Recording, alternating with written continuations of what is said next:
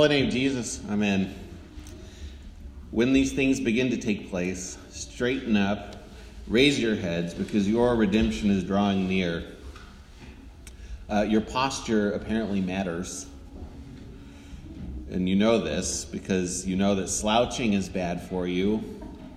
Um, from a very, very early age, I can remember people telling me to sit up. You know, stop slouching like that.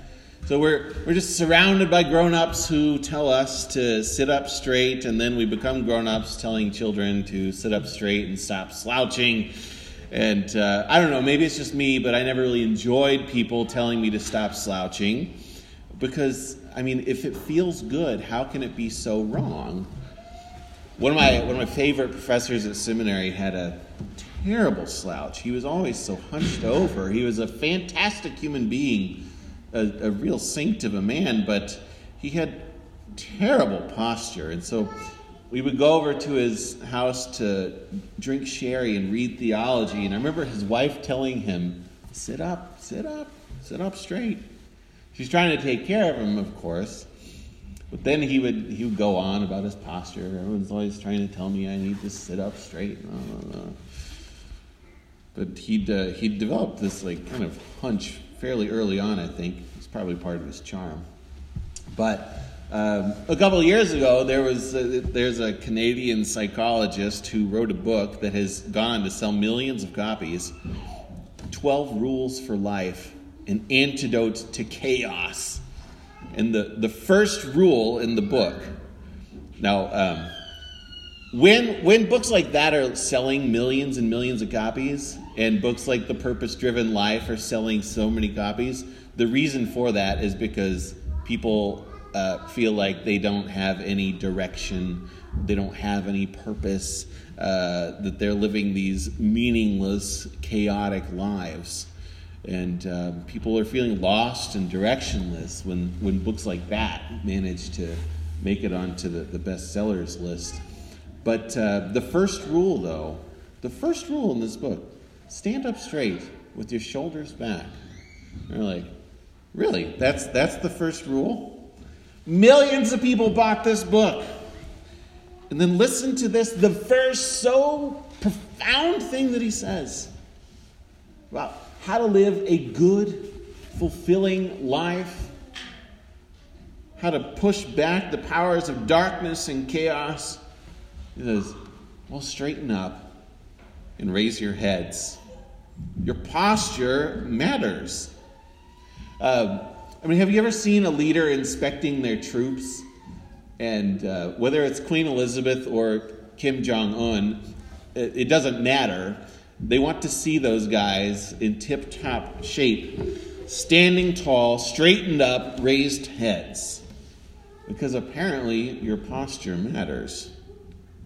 Imagine if you went to Arlington and you went to the tomb of the unknown soldier and you got there and and the guard is sitting there in a folding chair slouched uh, like looking at his phone or something you would you would be disappointed wouldn't you Instead, you go there, and maybe we don't totally understand exactly what's going on, but it does tell you that you know that he cares because he's standing like that and walking like that. That's a man that cares. Now, posture here in the church, we do it too. It, it's, it's basically limited to sitting and standing and kneeling. Ordinations sometimes involve a, uh, the new pastor uh, laying on the floor, uh, which is also posture prayer and submission. But these things matter. You stand when the gospel is read. This is the voice of Christ.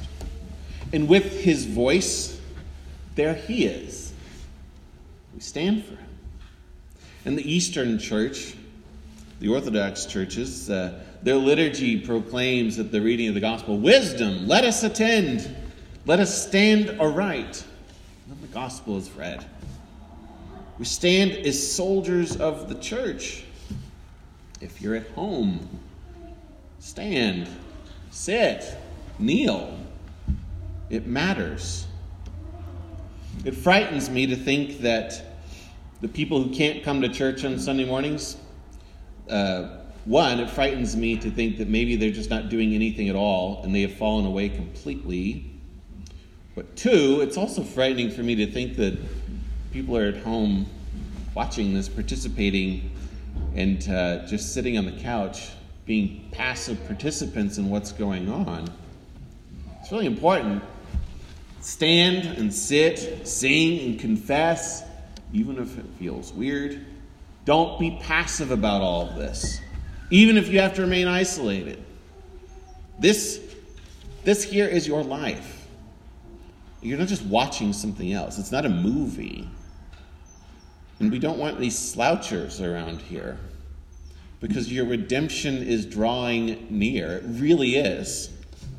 Now, to some, they'll think this is bad news. They hear Jesus talking about the end and about the wars and the rumors of wars and, and nations in perplexity because of uh, crazy weather events.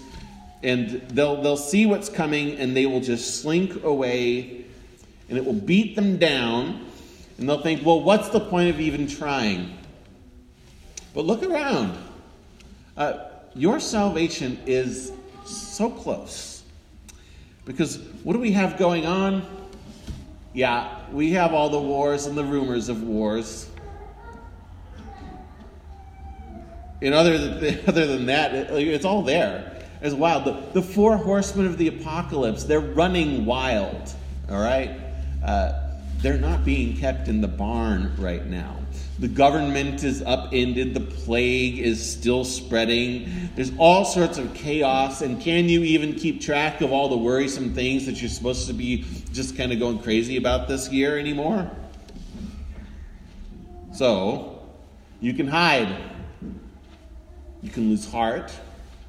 Or you can straighten up and look to Jesus. You can be consumed with the things of this world and you can be obsessed and just overcome with the political and the physical and all these things. Things that will eventually fade away. You can hide in fear of what is coming.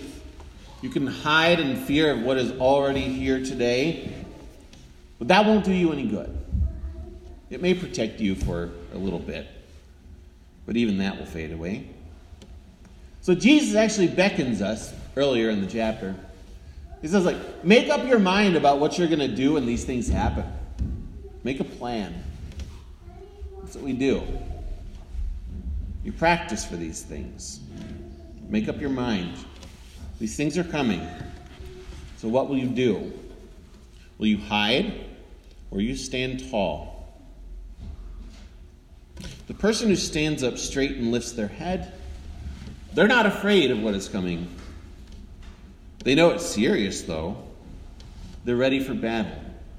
They're looking for the enemy. They're maybe even pursuing the enemy, and they do not care if the enemy is looking for them. They are proactive, and the end is near. So stand up and sit up. You are soldiers in a mighty army. Now, this time of the year, we're more kind of prone to think about little baby Jesus. Jesus, who is so sweet and so mild.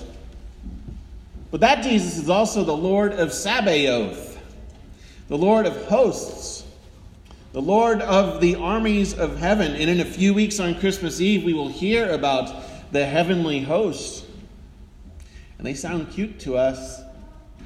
But those shepherds in the field at nighttime, they were afraid and for good reason. The armies of the Lord Almighty were revealed to them all of the sudden. But those angels, those angels who announced the birth of Christ to the shepherds, they are the same angels that watch over you and that fight for you even today. So, dear Christians, take your stand. Take food for the journey take the teaching with you. For you have been christened, baptized into this life of redemption, not anointed to a life of slouching, passivity. So we stand today, knowing that we will stand then, on that day, before this Lord Jesus Christ who is returning to judge the living and the dead.